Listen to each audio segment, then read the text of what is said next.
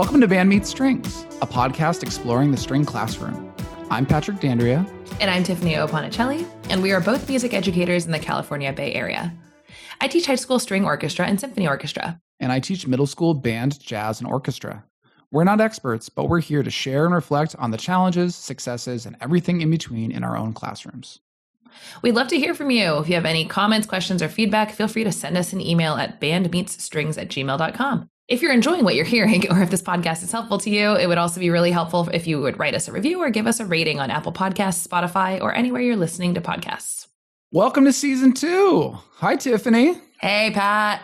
We are so excited to be back. Today, we are excited to welcome our first guest on the podcast, Colleen MacDonald. And we can't wait to share our conversation with her about how she establishes expectations and procedures with her own students. But first, since we're back and we are getting ready for our school year, we're just going to share a quick check in. It is July 30th today. Oof. And as of today, we are, I think I am eight days away from our first teacher report day. I am not ready for you to say that, but same, also eight days away. but uh, it felt like it flew by. But at the same time, I feel like I got to enjoy so much of the summer. I had a great summer. Um, this summer, usually I travel back to the East Coast to see my family, but we went back in May because my younger brother James got married. And this summer, just decided to stay here in California. So I was kind of just around the Bay Area and had a great time being dad with Noel and enjoying time with my family and my wife lots of parks and walks in the garden and we know all of the playgrounds in our greater area. And i will just give a huge shout out to the oakland zoo who filled half of every friday of my summer.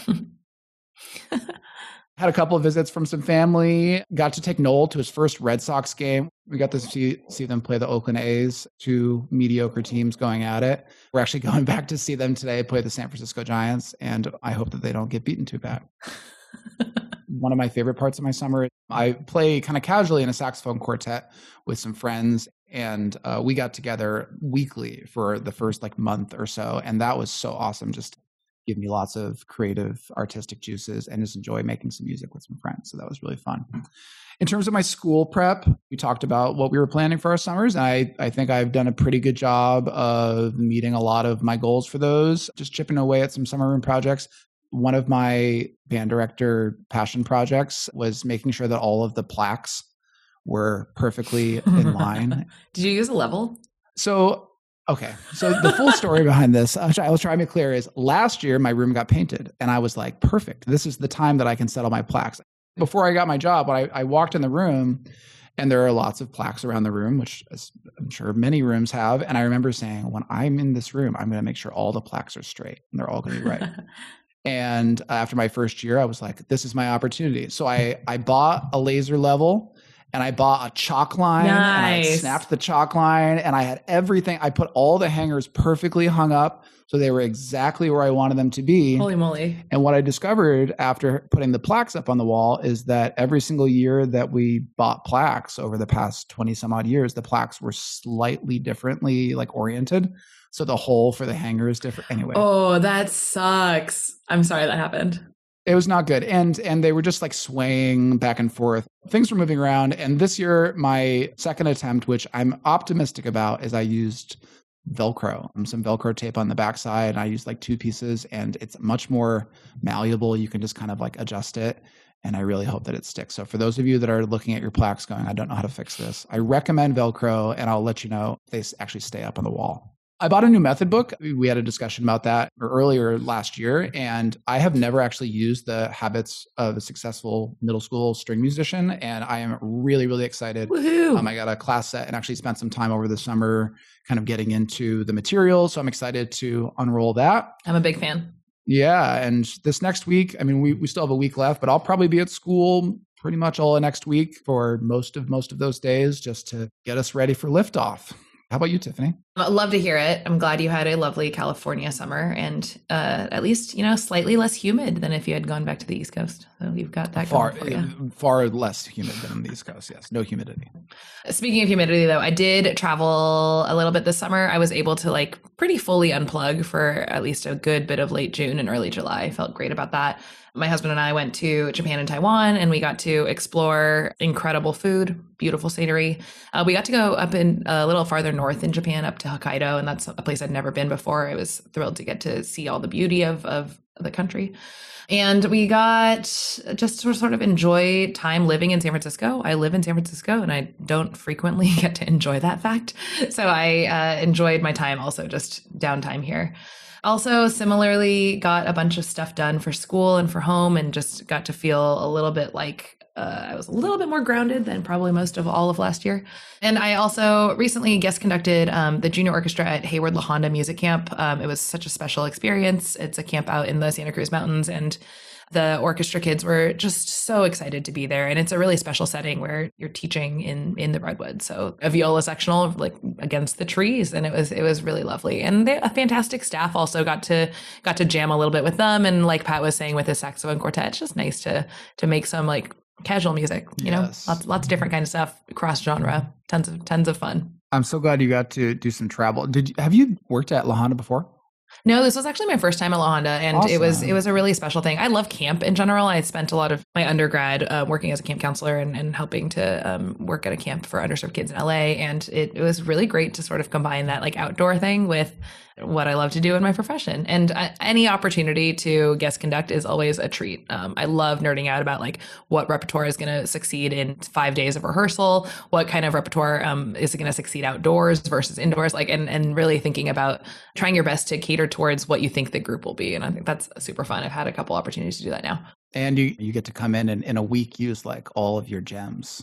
And it's uh, yes, that's a perfect thing. It's like you get to come in as this like outside guest, and then you get to come in and just like be like, wow, here are 10 things that I hope you'll bring back to your ensemble. And it, it's so, so fun.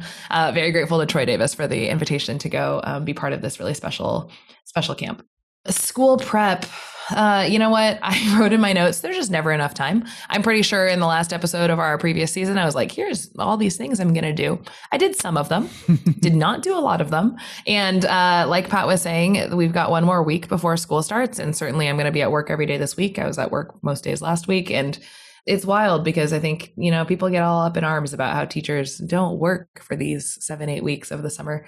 But like, we definitely we definitely work before it starts. Now are we supposed to? Probably not. Um, are there teachers who don't? And that's fine. Yes also probably. But i have definitely worked close to full days for the last week and this upcoming week. People will ask me like what are you doing in the summer? And i'm like well you know all that stuff that happens during the school year it takes more than a teacher workday and a PD day. Uh, yeah, like, and that one teacher workday that is like actually secretly half meetings. Yeah, it takes a little bit more time. Totally, totally. Yeah, it's like what is the new system and acronym that I need to learn? That's what half that day is. Um, yes, and I will be doing all of my prep, of course, while playing the sixty-five safety video um, things that I have to take the quizzes for. But let those play. I have a tab open on my browser right now for my Keenan trainings that I. I would not be offended if you were currently silently playing the videos in the background. my bloodborne pathogen training is currently yeah. happening during this recording. I, I, actually checked to see if they had released ours yet, so I could start playing in the background, but not yet. Um, yeah, I don't know. Somehow, somehow we're at the start again. I wouldn't say I'm like feeling fully refreshed, but I definitely feel better than than I have in some other past years. Well, you still got a week left. It's okay. We can get a little more refreshment in as we get ready. well, we are really excited to share with you our interview with Colleen MacDonald.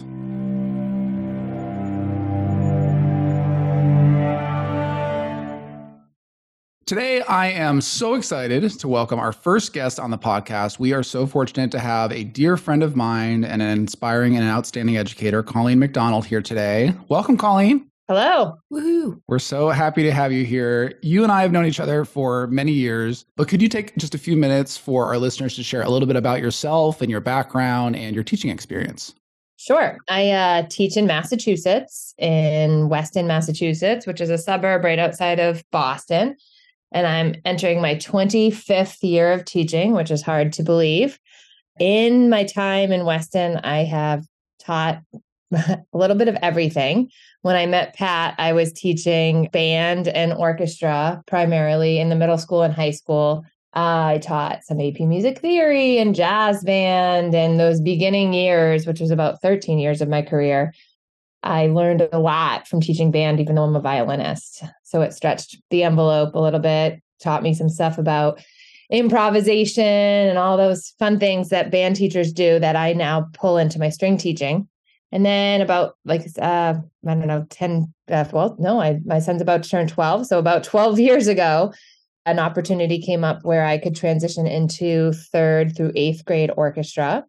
And I decided to do that because it felt a little bit better in terms of evenings out and being a mom. So I transitioned into strings only, which had its pluses and minuses, but it's been really great. And I've, in those years, I've just grown so much as a string teacher but still pull all my band teaching days from the past and it, you know, incorporate it everywhere I can. So yeah, I teach third through eighth grade strings in Weston. I teach a youth orchestra also at the Rivers School, which is a private school, a conservatory. And so that kind of is my carrot of the week of doing higher level strings. So I'd say that's more like of an upper high school level, high, high level string music. So when I walked away from the high school, I still had that carrot every week to keep the the higher level orchestra music going. So I have a little bit of everything in the string world right now.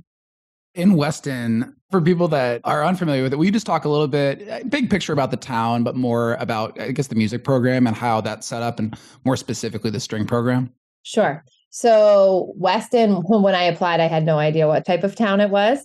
It is one of the wealthiest towns on the East Coast, perhaps in the country. And I only say that because I don't ever take for granted the amount of resources we have at our fingertips in Weston. So it's been a really great place to have a career. I feel really supported with resources and with support from parents who are really invested in their kids kind of excelling at everything. Weston's a small town, so the the school actually it's even dipped since you've been with us, Pat. So I I think the high school is only about 550 students. And it's you know in, in my time there, it's been as high as 800 at the high school, but nothing nothing more than that. So it's a small town. And when I started there, I I think I had 28 kids in the entire middle school band, 25 in the entire middle school orchestra of sixth, seventh, and eighth. And now the the program has just really blossomed. We we have about well we have a pretty much i'd say 98% participation in third grade orchestra. Wow. So almost every third grade orchestra. And then going into fourth grade we have uh probably 90% in band orchestra or chorus so that's when band is introduced the band teacher and I work very closely together to pivot kids in the right direction, which is a unique situation, I think. Mm-hmm. and then, you know, it carries through. I think we we're actually in a music review now, now, which I just did a lot of work on for certification for a director. So I know these numbers off the back of my hand. I think we're at like 70% participation at the high school, which is much higher than any other district in Massachusetts. Yeah even though our band might look smaller or our orchestras might look smaller, our school is so small. So, percentage wise, we're very, very high. And that's all really important because it kind of paints a picture for what kind of teaching you have to do. Because we do teach, as Pat remembers, all types of kids. Yes. And we really need to teach all types of kids to maintain a program. Mm-hmm. So we try to stay away from too much elitism. We we do a song and dance we do a show to keep them involved. But, you know, we do pretty good. There's eight of us on staff in the music staff. That's fantastic. Yeah, it's a lean department. I teach about 375 students a week from third to eighth grade across four buildings. So they they get their money's worth out of us in Weston. Can I ask a little bit about the starting in third grade? It sounds like it's just strings that starts in third grade. Um, can you tell me a little bit about the history of that, or how how that came to be? It's a it's a year earlier than I would say most other places. Is it common? In the East Coast, in New England, for sure. Yeah, schools we start a year earlier okay. um, for strings, which is a pretty typical model over here, at least. Mm-hmm in that strings you're able to play sooner than a band instrument physically just airwise um, yeah. and we kind of treat it as a readiness year even for band. Hmm. So I've I've always taught grade strings in a way that kind of prepares kids for just being an ensemble player, learning to play an instrument. Because obviously, I I mean, I teach 150 third graders some years. I don't want 150 in fourth grade. so it, it's more just a, a training ground. Yeah, and so third grade and then fourth grade band start. Most of the towns around here are similar. Uh, some of them are a fourth, fifth grade start. Yeah, I think that's the model we see most commonly here in California is the fourth grade string, fifth grade, everyone. Yeah, it's it's really interesting in in Weston because our school structure is strange in that we have a K through three school. Oh, So and then a four and five school. So actually, third grade is offered in a school where the kids are the oldest in the grade, but it just works out. And I started when I was in third grade. That's where I started my violin career in public school, third grade. we love to hear a public school instrumentalist. Can I ask really quickly? You had mentioned also, I don't want to get too far into the weeds here, but you had mentioned that you partner with your band teacher to try to make sure that the choices are, are made uh, in a smart way between string and bands. Can you tell us a little bit more about how, how that works? I know our listeners probably struggle with this sometimes. So this is really important. And actually, we've learned a lot since COVID about how important this is. Well, first of all, most importantly, the band teacher and I, Pat knows well, are the best of friends. So Mhm, we work very closely together. And I never have felt like my program has to be the best or her program has to be the best. I feel like we run a program in Weston where we want all programs to be strong. Yeah. And so it is really, really important for the string teacher to kind of get out of their own way and swallow their pride and work with the band teacher to make sure kids go in the right direction. You know, I put out very detailed emails to parents in the end of third grade, and thir- the kids love third grade strings. I mean, it's I am I have limited years probably left in me of being able to handle the monotony of it. However, it's probably my strongest suit of teaching. I mean, the kids love it. So it sometimes comes as a shock at the end of third grade when then I have to tell parents, you know, surprise, they're going to switch instruments now. You know, this is the right time to do it. And so I've I've crafted over the years very delicate emails to the whole crew. I actually address it at the concert, um, the final spring concert in third grade. I address the whole crowd so that they hear continuously from me that this is okay and that we want kids to do the right thing for them. I really sell it as, you know, I, I will say at a concert, you know, the band teacher at Field School is one of my best friends, and she's a flute player, and I'm a string player. And one of us is not better than the other. We're the best of friends, but we pick the right instruments for ourselves. And ultimately, that is what's going to make you successful. There's a personality, there's a gut instinct, there's a fit physically. And it's Mhm. really important to get to the base of that so that you can succeed long term through 12th grade and not, you know, ultimately drop. So then I send an email um, after I have that concert and we send out the signups. And in that email, I always have, I instruct parents on how to help their child best make this decision. And I always have them ask their students or the children three questions. And I said, if your child can answer a resounding yes to all three questions, then strings is absolutely a possibility for their future. But if there is a no, then it simply means it might not be the best fit and there might be a better fit out there. And so I always list the questions and I go through it with every class and then their parents go through it with them for the most part. And those questions are if anyone's interested, number mm-hmm. 1, do you love your instrument? And if the answer is yes, they can move on to number 2. If the answer is no, please don't move on to number 2. I don't want kids playing their instrument unless they love it moving into 4th grade. I make a big deal out of that. Number two is do they practice? Does the instrument come out at home?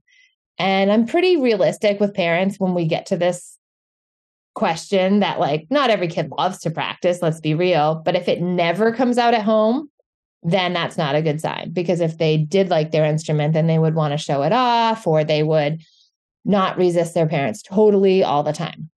And then question number three is does everything seem to be getting easier for you? Does the fit feel right? Is the music reading getting more natural? And if all of these questions are yes, then you're on the right path for strings. But if any of them are no, then another instrument might be right. We talk about, you know, some kids just need a second year of music reading beginning and that reinforcement. The benefit of starting in band is then they start back over. And that reinforcement of one year is crucial. the fit is obvious for music teachers, but it's not always obvious for for parents. And then we take it from there. Thank you so much for sharing on that. I think that was something that in working in Weston, it feels very different. Probably in California as a as a whole, just because the schools are so much larger, and Weston is even a small town, even in Massachusetts. But it did feel like that shared mission piece of we're not just working at like school sites here. We're really all working toward this K through 12 kind of machine and that delicate ecosystem, like you talked about, of too much for me is not a good thing. Too little for you is not a, like we all want to kind of have everybody be where where we're at, so that all of our programs kind of meet the same needs. I was uh, thinking before we started recording today, I was going to say a joke that the reason I left Weston was I had to compete with Colleen MacDonald, which is what our boss would occasionally say to us in a good way no, Colleen was, and it sounds like you you are still not surprisingly just an amazing colleague of understanding that you're a part of the big machine of the music program and not just trying to like build this monster program, which you've also done, which is crazy. Yeah, I mean, it doesn't go without a lot of pride swallowing at times. You know, I think especially my years as a band teacher, when the whole drive of a band teacher is to have big numbers, you know, so I would be angry if I had less than 70 in sixth grade band. And and so when I transitioned into orchestra, I had to really readjust. But I, I love what you're saying, Colleen, just about this idea that like it's not about you, it's about the kids, it's about the program as a whole. And a lot of that comes with swallowing pride. It's so hard when you're so individually invested in your program. I think it's important for folks to hear that. Yeah. Well, I want to share it was fun for me to reminisce how I got to meet you Tiffany, did you when you were doing your undergrad, did you have to do like observe not student teaching, but observations where you just like go into school? Yeah, definitely. So, so we had to do this and it was always on Friday mornings and we'd have to meet at like, you know, cuz school starts at school hours and when you're in college that's different. So you'd have to meet at like 7 a.m., which seemed like four in the yep. morning when you're like 20. And then we all piled into a van and we just go out to these, you know, city or suburb schools and we go to see a variety of those. And a lot of the times you're just sitting there like half awake after your Thursday night, taking what you can from these, just sort of seeing like what is it like in different classrooms. But I very much remember going to Weston for a lot of reasons, but especially because Colleen's classroom just felt alive in a different way. I remember very vividly where I sat in your room when I was 19 or 20 watching your classes and it just feeling different than the other rooms that I was in and your energy feeling different. I remember the like there was a lot of buzz in the van on the way back just because it felt like, oh, we just saw something that was really cool. And I think that admiration just carried into our work together. The vibe of Colleen's room is what I want my room to feel like. It is engaging and it's still demanding. Like you really have to be on it but it's just super fun. It doesn't feel like work for the kids. And that can look a lot of ways for different teachers. But I was just lucky to work with you for many, many years in Weston. We worked together for seven years, plus some time student teaching. And we got to kind of like work on either sides of the program as our jobs evolved and got to do like the band orchestra side of the thing, which was cool. That partnership you shared and got to observe you at the Rivers School doing your youth orchestra work multiple times this past year as I was picking her up and looking through reference recordings of things. Colleen's Rivers Orchestra recordings came up. And I was saying to Colleen when we started this project last year, one of my first thoughts was it would be fun for us to eventually have guests. You were one of the first people that came to mind. So we're just so happy to have you here. Thank you yeah. so much. It's nice to hear. it feels like so long ago. Well, let's set the stage for today's conversation. As Tiffany and I are preparing to start our school year in just a little over a week or so. Oof. Scary to say that out loud. We're going to focus our conversation today around how we set up expectations and procedures, particularly at the beginning of the year. All the behaviors that we expect of our students are teachable. And if we set up and reinforce those effectively, it can really transform the potential efficiency and culture of the class for the entire year. However, this requires intentional and detailed planning in addition to the regular and varied reinforcement, all while building an energy of positivity and excitement in the ensemble. Not an easy thing to do. And as a young teacher, I didn't even realize this was something I had to consider in my curricular planning that the kids had to be taught how to just be in the room. And even now, as a seasoned educator, I'm still learning lots of tips and tricks on how to better establish these kinds of systems for procedures and long term success. So today, we're so lucky to have Colleen here to share how she sets up some of her student expectations. Colleen, you teach third through eighth grade strings in four different school sites. I imagine from what I've seen that your procedures look a little bit different at all those levels and sites. But I've been fortunate to witness you do like the impossible, which is to lead these third grade rehearsals um, and and classes that's with these young students. And I think it is just a masterclass in how you set up those procedures with your kids. So I thought it'd be good to talk specifically about your third grade program. Could you share a little bit more about that program in terms of some of the numbers of what are you seeing within a small group class as well as the big groups, and then any of the challenges that you're facing with kids at those young ages? Sure. So I think the most important thing to understand is that I am the teacher from third through eighth grade. So the routines I set up in third grade are highly regimented and strict in a fun setting. But like you said, as I transition through the grades, I become a lot more relaxed. So by the time kids have me for eighth grade orchestra, it's we're not chanting, we're not doing any of these regimented things. It's a much more relaxed setting, and I've already established and built a level of trust with them in the six years I've taught them that they know my expectations. So that's a that's a really really cool aspect of it's my favorite part of the job actually that I get to see these kids grow up. But third grade is where it all kind of starts. And I've grown a lot in my many years of doing this. And I've figured out number one, that what kids need most is structure.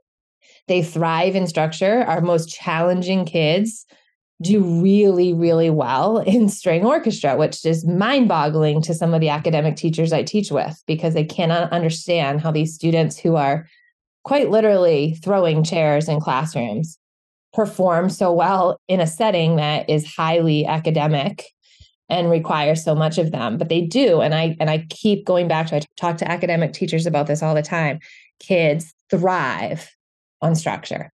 So the way my third grade is set up almost every child in our town plays a string instrument so it's usually about 97 to 99% participation rate. So as you can imagine i am teaching all walks of the grade. It seems general music like in a sense as a result. And so they have a half hour pull out during the school day where that whole class comes down, mixed instrumentation to me.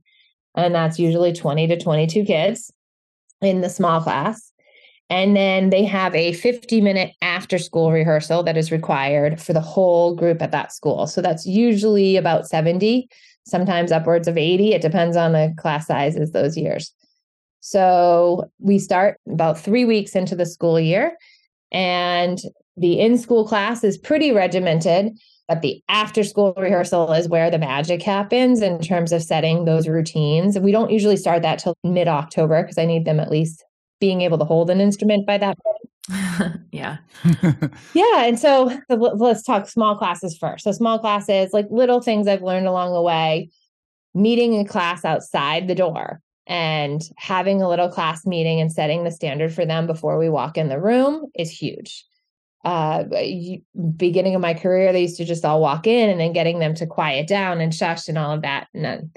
in third grade, I do not actually have a seating chart for the smaller groups unless I need to, eh, but I have a very strict seating chart in the large group. So kids come in after our brief meeting in the hall. They know to go and grab their instrument out of the cubbies and go into the room and get into what I teach them is ready position. And ready position, this is where we get chant like and militaristic in my teaching, but they love it. Ready position is, you know, instruments down to the side, handles on the same side, right side of the seat, handles facing the ceiling, feet flat on the floor, sitting forward. And, you know, in the beginning of the year, we do a lot more chants to kind of just get this going. So they'll come in, I'll have them seated. Obviously, the beginning of the year, I'm having to do a little bit of attendance because I don't know them and I'm learning their names, like 150 names in a couple weeks. So we do we go through that routine and then we'll start with the chants. And I teach them week one, the ready position chant, which then turns into the playing position chant, which you know, rest position chant, which turned into the playing position chant and it feels like a broken record to me but to them they get so exciting. So i will i will give you all the treat of my chant if you would like if that's helpful. Yes please. It's, yes. it's so basic it's almost embarrassing but the kids just love it. I mean some of my eighth graders will laugh and do it to me sometimes. So so re- ready position is simply I everything I say they repeat. So I say, you know, um, feet flat, and then they stomp their feet and they go feet flat, and I say back straight, and I go back straight. sloppy backs and they bend their their backs forward and get all goofy and go sloppy backs. I'll say they back straight, back straight. And then I say ready position. And they point at their case to show me their handles facing the ceiling. And then I know we're ready to start. And then that chant quickly transitions into rest position. Of course, I have to teach them in the first weeks how to take their instrument out carefully with their case flat on the floor and assemble their shoulder rest and all that mumbo jumbo. Our string teachers just love teaching. and then we, you know, I show them where to put the instrument, how to do a rest position, and we transition that into instead of ready position, we say rest position and rest position. And they get all excited. And then, you know, week two, I'm teaching them the playing position numbers. So we get into ready, we do all the chants, ready, and then we do rest. And then we do playing position. I teach them five steps. Everyone does it differently. I do one step for bass, three steps for cello, five steps for violin. I know this is audio and no one can see me, so I'll spare you the visual, but you know, basically I teach them to hold the instrument on the bow of the instrument, their left hand, and then violins go straight out for one, out to the left for two, flip for three, four on the shoulder, five down. And so once we're in rest position, I'll say, Are we ready? And they say, We're ready. And then we go one, two, three, four, five. And they all like scream it while they do it. And I say, Playing position, and they say it, you know? and so it's, it's obnoxious, but they soak it up. It is literally like the army of MacDonald in third grade. And any given moment you walk by a third grade rehearsal, you hear kids chanting to me um, all the positions ready position, rest position, playing position. You know, they don't move until my magic word, which is go, which is so stupid and basic. I should have something more exciting. No, it's so important. Yeah. I love that. But we play games with it, right? I'll, I'll start to say it and, uh, uh, uh, and then they get excited. And so it's all just building that, you know, and kids parents come up to me all the time and they'll say, My kid is chanting in their room. Great. Um, but they they hold their instruments really well as a as a result. So that kind of uh, sets the stage in terms of you know structure uh, for the 75 kids after school i have them in straight rows they all have stand partners they every I luckily have a half hour. I'm not sure a half hour is enough for this, but I have a half hour before after school rehearsal to set up 75 chairs and put name cards on every seat. So the kids come in and they know where their seats are because of the name cards. I usually change seats every concert. And again, 75 kids come in, they trickle in, as you can imagine, from after school. All the classes release at different times. So they all get in ready position. No one takes their instrument out. They get their stand ready. And not until I get them started. Again, annoying. It's starting to drive me crazy. I start to hate my name, but I'll do the eyes on Mrs. MacDonald, and they all repeat it. And then where I've changed over the years is now I change my tone intonation for every time. So eyes on Mrs. MacDonald, and they'll do it, you know. So they're always echoing me. And if they're silly, I stop and I make them do it again and you know they don't move until my magic word. And on my magic word they have to get into rest position. And i time and i see who which row is first.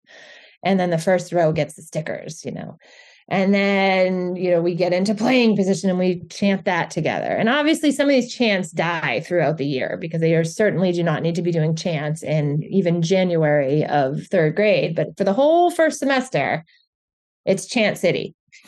uh, and then I have to tune all of them, which is a challenge. So I we are really lucky in Weston to uh, well, we require SmartMusic of our students, uh, which is a technology program online. For I'm sure most of our listeners know what SmartMusic is, whether you use it or not. And we use it pretty heavily in Weston. So I run tracks from SmartMusic or I have play along tracks from Essential Elements of like 10 songs. So an October, November, December warm up where it's maybe just the open strings and the Essential Elements tracks play twice. So I'll say, okay, everyone open up to page two and plucking only. And they will pluck while we zoom around the room and tune. So there's no downtime. There's never downtime. Even in my small classes, when they come in, I don't do play along tracks, but I'll do one song. So say we're working on Two's a Team that day, Two's a Team. We'll just play over on loop. I'll loop it over and over and over again. And they keep playing it, and I'll zoom around, tune them, the 20 kids quickly. And then we're ready to start. And I always make a point of how many of you, you know, didn't sound great the first time. How many of you sounded better by the end? Okay, that's practice. Yay. You know, so it's just, it's that. It's those routines, not giving them downtime to fool around. They're always active. Yeah, that's kind of, I think that's what you asked is that that's our, some of my routines in third grade. Colleen, that's an absolute masterclass. I'm blown away. I think uh, like you've named so many important tenets of string teaching from the very beginning and especially at the young age, but all the way through high school, honestly, which is that idea of like strict but fun. Like we're setting these rules because the kids crave this routine. And especially some of our kids who are most challenged in school settings, like really do crave that routine.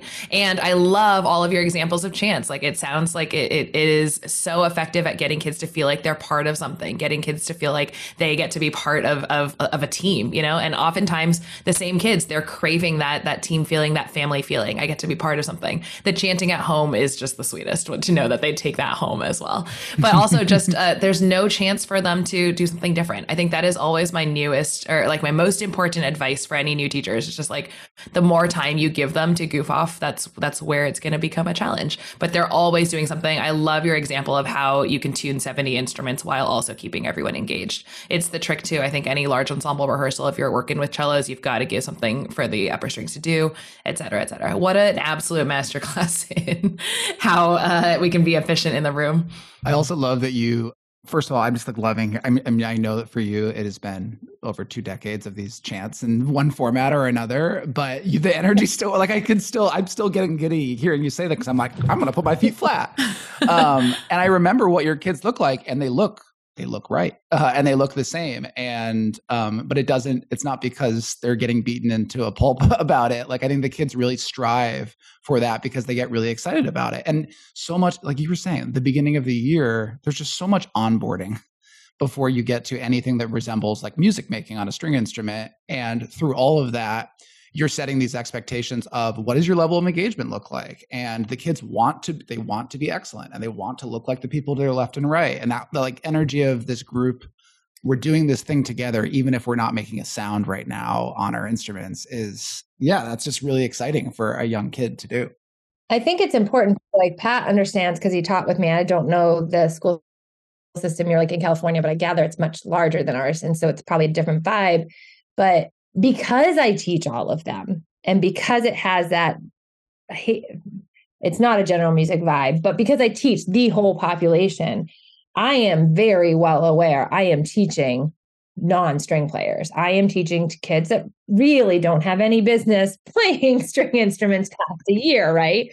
And so I care as much about them looking the part in a concert as anyone else. And these chants allow them to at least physically look the part so that by the time we're playing songs, if we're playing Jingle Bells in December, plucking, and their third finger's down instead of their second finger, no one's going to know. But if their instrument is up and they have followed all these sequences into position, then they look like part of a team. And some of these kids aren't part of any teams, they don't look like anyone else anywhere else. Mm. So that, you know, in third grade, that's that's kind of what gets me going because in fourth grade they've selected me and then I get to teach all the kids that want to play strings and how lovely is that? That's when my job becomes easier.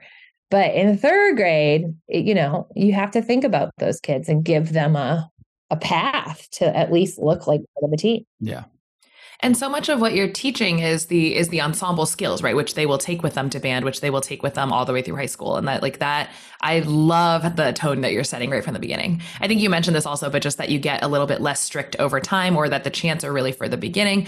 I love this idea of like tone setting at the beginning. And then that once we all learn to do it together, that's when we get to have this other fun and we get to like lean back and see other sides of Mrs. MacDonald too. Yeah. And as even in third grade, as the year goes on, like I'll relax some aspect of it, you know. So for say five weeks, we're going, you know, right, you know, back straight, feet flat, doing the whole thing for uh, ready position. And then my week five, I'm just mm-hmm. saying ready position, and they just do it. And then I say, okay, I'm gonna see who who can get into rest position fast. And I ready a rest position, and they do it without going through the every single step.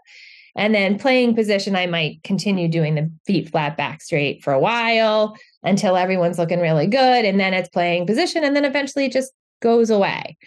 Uh, what never goes away is eyes on Mrs. MacDonald. That's why I start to hate my name. But I love that you changed the pitch though. You got to keep it interesting. you should really mess with some like atonal like yeah. skips and just see, some true ear training with like just tritones all the way through. Yeah. I entertain myself. Do you ever get kids? Do you get pushback from like the kids want to engage with their instruments as quickly as they can and you're very structured about you're going to put your instrument in front of you and then you're going to i used to say this to my kids you're going to do the hardest thing in the world which is you're going to have an instrument and you're not going to play it. Do you get pushback from the kids or from families. You know obviously you have some kids that are super wiry and they just want you know or you have or you have the superstars who already play. Oh that's what i call them by the way the superstars. I always have about 10 of them strings we get those kids that have been playing since they were three and so I make a big deal out of them. Those are my favorite kids to lean into to help. And so sometimes they'll go around the room and be position police and help people out. But they'll also, right from day one of orchestra rehearsal, I'll get them up on the stage with me and they will lead the group. So they'll lead the group in songs, they'll lead the group in position chants, they'll lead because if I don't keep those kids engaged, I lose them and I need them. So those are the two ends of the spectrum that would would tend to play, right? Like the doodlers. So I very, very rarely, because I put them on such a pedestal, I very rarely get pushback from my superstars because they're just so excited to have this role.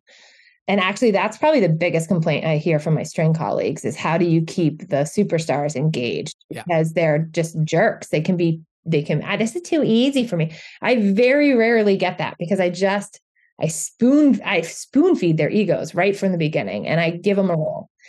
Um, so that's one. And then two, the you know, the Nudgy kids, I'm just sharp and quick and I don't sit on it. That's what's changed a lot in my career is that in the beginning of my career, when a kid drove me crazy and wouldn't follow the routine, I would tend to sit on it for too long and either publicly discipline them or just sit.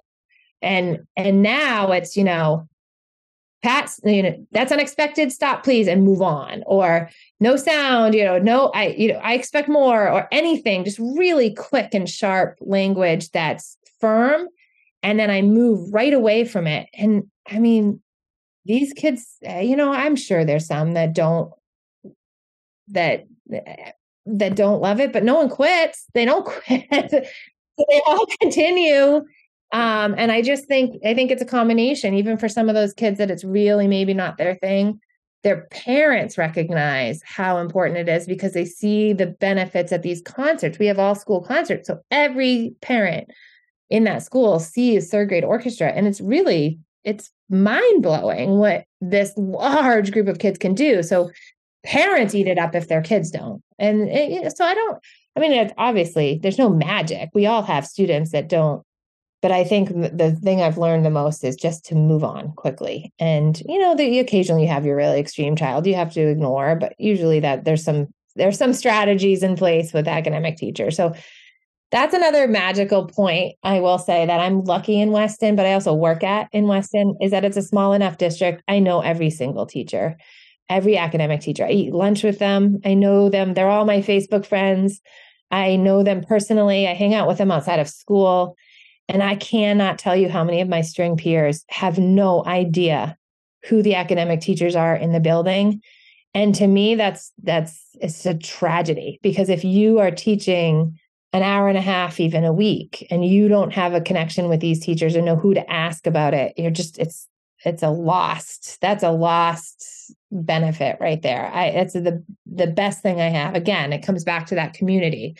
We're all in it together. And some of these kids you know these teachers will they'll love it so i see different perspectives of their kids than they do and it's fun it's good collaboration to work together so the academic teachers are another group of people i think music teachers have to be better about getting to know yeah i'm sure you get like little insights while you're sharing you know It's what teachers do is they talk about their kids and their administrators in the staff room. Yep. and you get kind of a little bit of like, is what I'm seeing what you're seeing? And is this me?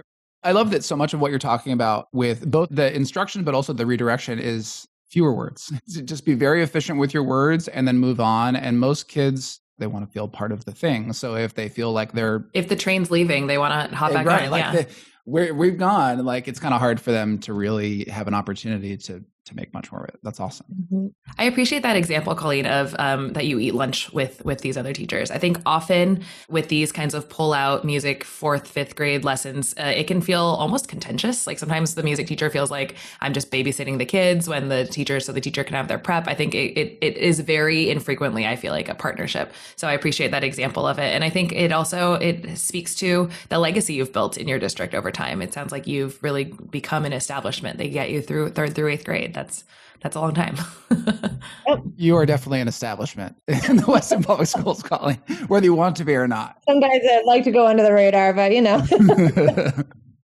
Can I ask some follow up questions that are a little in the weeds, but that's kind of what we're doing here about like in those small you talked about in your your big group lessons, the kids are walking into generally a lot using kind of like the multi-purpose roomy like cafeteria eh? yep cafetorium yep. So so that's a big space that you're getting to preset for the kids. But for those small group lessons i'm a little bit familiar with the spaces that you're teaching. They're not massive for the number of kids that you have in there. Do you preset those chairs and stand are the kids engaging with any of that stuff? And then yep. the other question i have is with their instruments you mentioned they put them all in cubbies do you have a system like do the kids have an assigned cubby? Do you put them in and out? They kind of just figure it out because it's a small enough space. Yeah i mean again this is where i go back to i'm very lucky. Um, the fact that i have a room that's mine is huge. Most string teachers don't have a room. They're teaching in a hallway. They're pre-setting stands. The kids the school my own children go to they're setting up wire stands right before class. Some multi-purpose room. I don't have to deal with any of that. So they have cubbies. There's more than enough cubbies for everyone. The only thing i i do not dictate where they put them. I just make sure their name tags are out and everyone has their name on their name tag and that their name tags are facing out. Such a silly thing saves so much time when there are you know 100 cases that look like theirs. And then they because they often are dropping those instruments off in the morning when i'm not even there. So i have to do have to train them where to put them and how to put them. Then they grab them and come in. The room is set up with chairs and stands ready to go. Smartboard. Every room is equipped with a smartboard and speakers. And those are things, again, not everybody has. I've had student teachers starting jobs in areas that aren't as supportive as Weston. They don't have smartboards. And my number one thing is I don't care what you do, find a way to have a Bluetooth speaker with you because the most important thing to make your classes uh, work is by having some sort of track going on while you are tuning or working with kids. And if you don't, that is where I always see mayhem happening. The tuning and the opening, the opening, everyone get your instruments out. And it's the woo ha ha of people, you know, trying to pull things together. And then the tuning and people are fooling around. And the track playing is essential at this age. I, I, I could not do my job without it. So if you don't have the you know the amazing facilities i have you can at least get yourself a bluetooth speaker and mm-hmm. all of these method books have playing tracks you can just make a list and play a set of songs at the start of every class it's huge so I don't have to do too much setup in terms of my small class. You know, I have lots of fun posters around the room, but it's not, there's nothing flashy about it. It's just a small space, but it's mine. So that's huge. Do your kids bring their own method books and do they like take those out and set them up? And how do they know? I, again, these yeah. are one of those things where it's like turn to page four seems like a simple task until you kids don't know to turn to page four and then it becomes this two minute experience. So we use essential elements. And at the start, oh, so, so I guess I should say, I'm, I won't take anything for granted. I start every day in a say I do one school four classes in a row, I write the homework on the left wall so they can write it in their book. So when they come into the class and they sit down and get in ready position, they're writing down their assignment for the week. On their, you know, most method books have an assignment page and so they mm-hmm. write it down. And then I also write a warm-up page or it's on the smart board ready to go so they know to open it up. Um, so by the time, I mean, that takes a minute mm-hmm. for kids to file into a room, sit down, and then they start writing.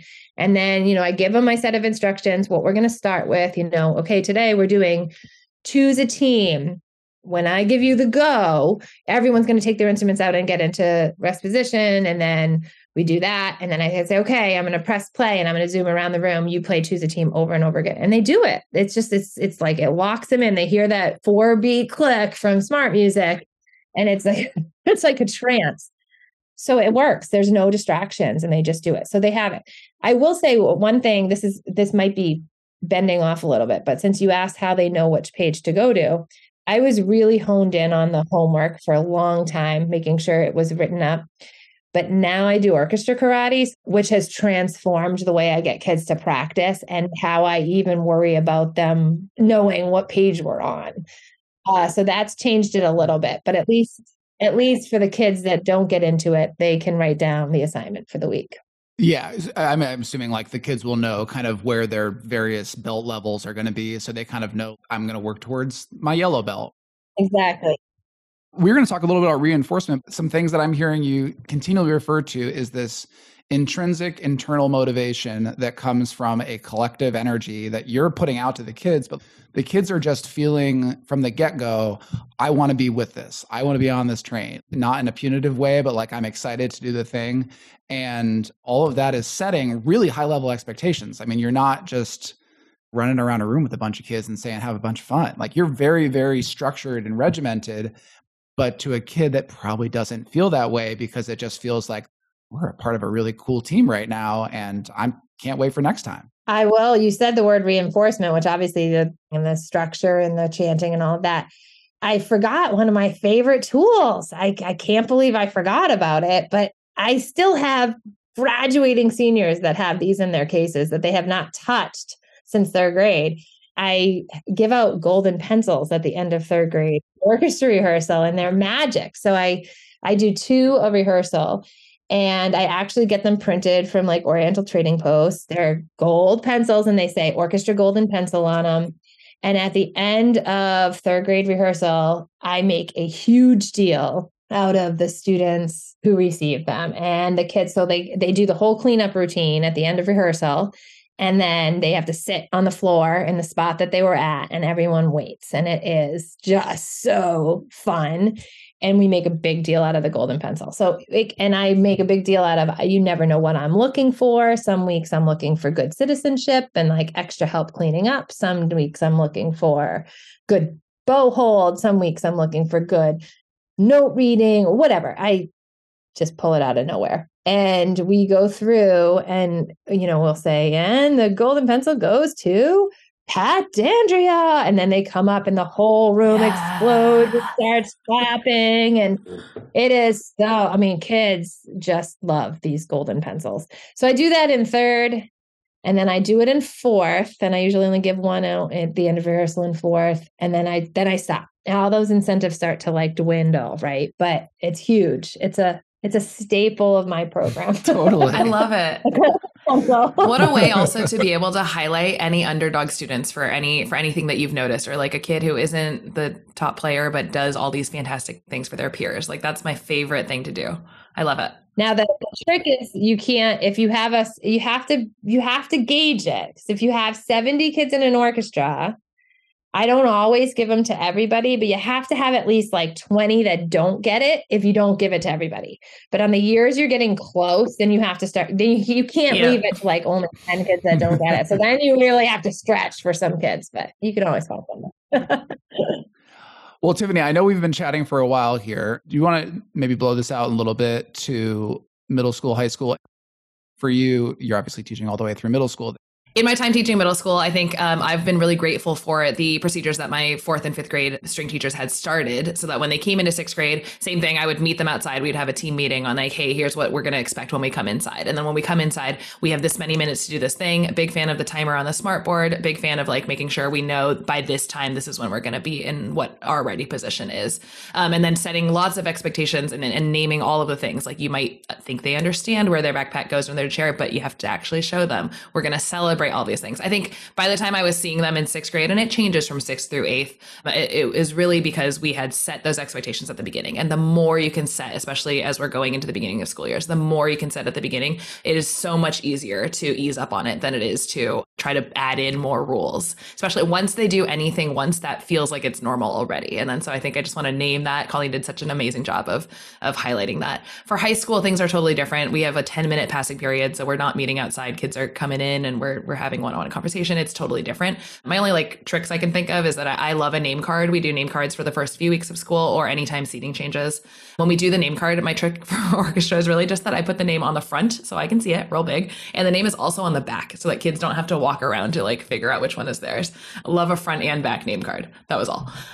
Um, the only thing I would add with that is you so yeah, it's funny because you're speaking to so you must start in sixth grade. Uh, yeah, I taught six through twelve for for quite some time. So it's funny because I sometimes, you know, I, I, actually, my heart started to race a little when you said, What are your things in place with middle school? Because the truth is, I don't have a ton in place in middle school. And and I I have a new band colleague at the middle school who's fantastic and she does all these things that you say right and sometimes i really beat myself up and i think i'm i'm i'm not doing enough in middle school i'm not geeky enough i don't have the timer i don't have she always has a an agenda with all the measure numbers she's going to do on the board when the band kids come in but I think it's funny when you said that, a light bulb went off in my head a little bit of like giving myself a break also. I think part of it is because she starts them in sixth grade. So she is starting her own regiment mm-hmm. in sixth grade. And that is for me, by the time they're in sixth grade,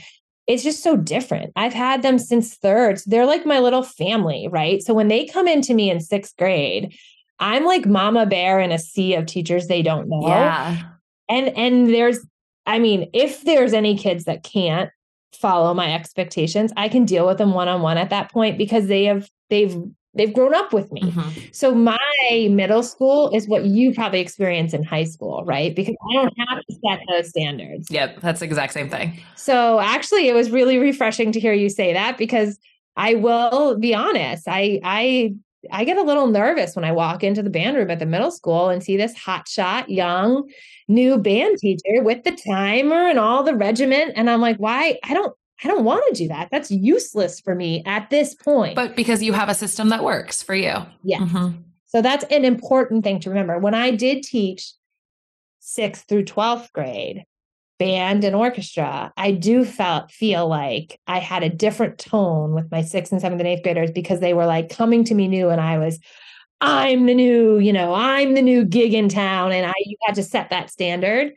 but yeah it's very unique i think depending on what span of years you teach. But i love that you're naming that special thing of um, when they come into a new school they, everything is new for them and you get to be the one constant. I think that is so so special. I taught 6 through 12 for for 11 years and it was really special just to get to see that um, like when they are freshmen they are freaked out and then they come into my room and you see them instantly re- like relax a little bit because they've had me for three years. They know what to expect. It's it's really special. It is. It is and I like that you're you're just naming that this is going to look different for every teacher and depending on your program you have a colleague who's teaching the same grade level in the same room as you and you're going to look drastically different for all of the reasons that you said. And being authentic to what feels right to you is is such a key here. Kids can smell the the fakeness from far away. Yes. I think something i'm also just hearing in so much of what you're talking about is just when you're intentional about all of these points from the beginning the impact is really massive. If you're not thinking about how your kids are walking in, if you're not thinking about what are the steps they need to get to get to the place before you start their instruction, if there's not some expectation for you about timing, my kids know that three minutes after the bell rings, I'm going to take attendance. And if they have all their stuff, they're here. And if they don't, they're tardy. I, I have a colleague who does this, and I actually, I had a sub uh, come in, a retired director who came to sub for me. And when I came in the next day, the kids did it again. But all the kids, as soon as he stood on the podium, stood up and they were totally silent. And like initially, the vibe of that to me was very much like, I don't know, this is doesn't feel right for me. But I'll say the kids did it a couple times because they loved doing it. And every time they did it, they were immediately silent and they immediately had eye contact. And if I said sit down, I could just start teaching. There wasn't any transition point. So I don't, I'm, I'm thinking about doing that this year. Something else I, I throw out, which I definitely didn't do when I was in Weston, uh, but I do depending on the class, is some teachers let their kids take their instruments out. I'm, I'm talking more here at an older level, but some kids will let their their kids are able to take their instruments out on their own and they can start noodling about. Oh, we do that for sure. Yeah. I, I but if I taught third grade, I probably wouldn't. no. And I teach in my string classes, I do actually let them take their instruments out and they can begin noodling around. In, in sixth grade, they can only play pizzicato up until a certain point for a lot of reasons. But even the kids that know how to play with a bow, I just I only let them play pizz until we start instruction. But in band, nobody makes a sound on their instrument until three minutes after the bell. I take my attendance, then I say, take a minute on your own, and they have a minute. Because that's what works for me in my space. It's not going to be something for everybody, but that that is something that, again, if you're not thinking about like, why does it feel a little bit chaotic at the beginning? Maybe there's something you could do about that. But I think that also it depends on setting those expectations, right? Like my high school students, they've got a 10 minute passing period. Um, the expectation is that they are unpacking themselves and that they are getting warmed up. But there are rules about warm up. Like here are things you can play. You can play your scales. You can look at the book. You can look at what we're going to do. You can practice those orchestral package passages. I don't want to hear your Bach cello suite because that's not warming up. That's showing off and being annoying. Um, so like there are expectations at every age um, for for what warming up actually looks like or what the beginning of class looks like. I do love the cellos who are just like, "Hey, have you tried this one?" if I hear another Mendelssohn violin concerto at, uh, during warm up, I'm gonna lose it. so much Mendelssohn.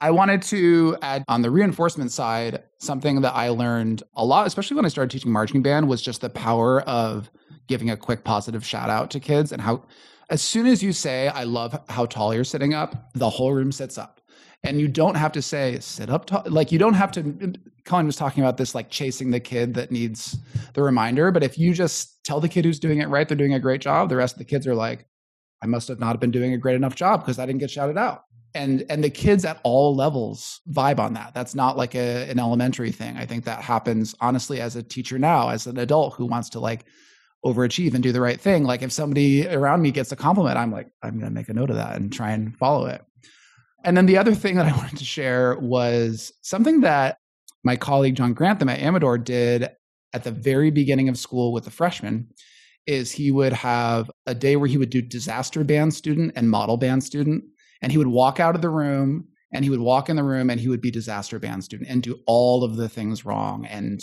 chat and be super loud and not look at the agenda and not look at the lesson plan and go into the locker room and start just ripping on on their horn and then coming in with none of their materials and it's kind of silly and ridiculous. The kids really got into that, but once they saw like this looks silly and ridiculous, and then he does the model band student who does all the things right, and you know those tools. I think sometimes as an as a teacher who's teaching at the secondary level, it feels like the kids aren't going to get into that because it feels too young for them. I've just never found that to be true. I think if you commit to it, they usually do too, and it's it's fun and exciting for them. And then when somebody comes in and they kind of are like having a disaster band student day, the kids can kind of in a fun way like, "Oh, you're the disaster band kid."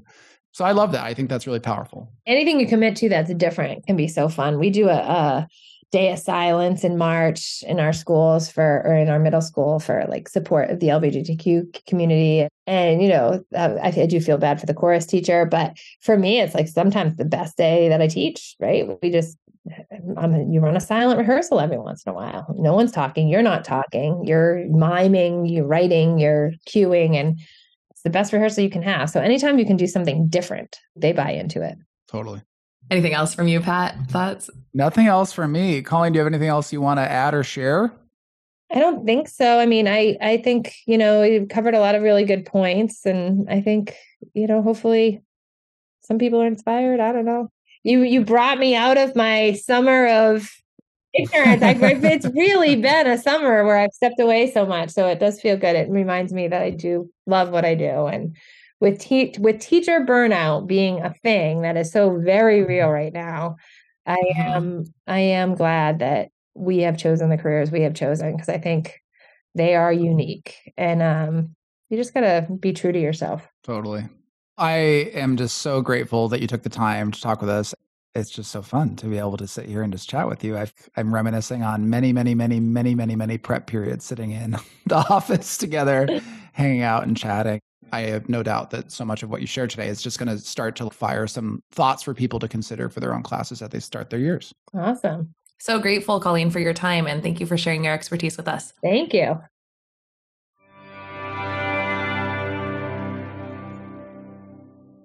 Well, that was a wonderful conversation with a good friend. And I am feeling very inspired as I'm thinking about how I want to set up the beginnings of my classes. I loved hearing from Colleen, and her energy was like palpable through the internet. It was great to hear how excited she is about the procedures that she's been able to set up and how easy it makes some parts of the classroom that it could be really challenging. I'm really inspired for the start of the year. Same. I miss teaching with her. I'm just so happy we got the chat. We're going to share our last segment, which is our episode goals. Typically, we share a goal every single episode, and then we get to check in on that goal from a past episode. But because this is the first episode of our season, we're just going to set a new goal. I have many, many goals in the next week as we get ready for the start of the school year. But one thing that I want to start the school year feeling really solid about is just repertoire selection. I always feel like I begin the year with like a rough picture that's kind of fuzzy, and that probably will be true to some degree this year. But I often will have one or two more holes than I'd like, particularly for the ensembles that are going to be playing in October in the fall concert. And I'd really like to hit the ground running with some pretty solid stuff with the kids. And obviously, once we get into the work, if we need to revise that, we'll do it. But hoping to get my rep a little more solid so that the kids have music to play as soon as they show up. How about you, Tiffany? Yeah, it happens really fast. Um, you know what? Similarly, I had all these grand plans for my repertoire, got some ideas, not fully there yet, so I'm going to work on that for sure this week. I um I like to map out the whole year as much as possible and then um, feel like I can move from there. Mm-hmm. But I think my my underarching goal, other than you know the never ending to do list at the beginning of the year, is just to sort of try to enjoy the processes a little bit more, processes, um, to try to feel like I'm not just like getting it done. Right? It's easy to like I have a spreadsheet that has all my rep, and I need to fill these boxes for these performances. And I, of course, I'm going to be thoughtful and intentional about it, but I want to try to enjoy that process a little bit more. I think it can um, start to sometimes feel a little bit like I'm just doing it to do it, and I'd like to just you know feel like this process is is the job. It's not just getting it done and having the performance. So just uh, being more mindful about the whole process, I think, is kind of what I mean. Yeah, that's that is definitely the large bulk of what we're doing. For sure. We are so excited to be back with you as we get ready to start off our school year and our second season. Thank you so much for listening today. On our next episode, we are going to have a discussion about how we talk about practice with our kids. Um, we heard some of that today in our conversation with Colleen, but that looks different in many, many ways. I know for me, I have some thoughts, uh, even just getting into that conversation about how I want to rethink my own school and are excited to get into that next time. If you want to reach out to us with questions, comments, feedback, or ideas, shoot us an email at bandmeetsstrings at gmail.com. And of course, follow us on Facebook or Instagram at bandmeetsstrings. Please subscribe on whatever platform you use to play podcasts and consider spreading the word to anyone you think might be interested. We're hoping to spread this network of shared learning as wide as we can in the string education community. For those of you that are about to start your school years, wishing you the best of luck and hoping that you enjoy these last days of summer. And to those of you that still have some time in front of you, enjoy it before you get back. Take care. We'll see you next time. See ya. Bye bye.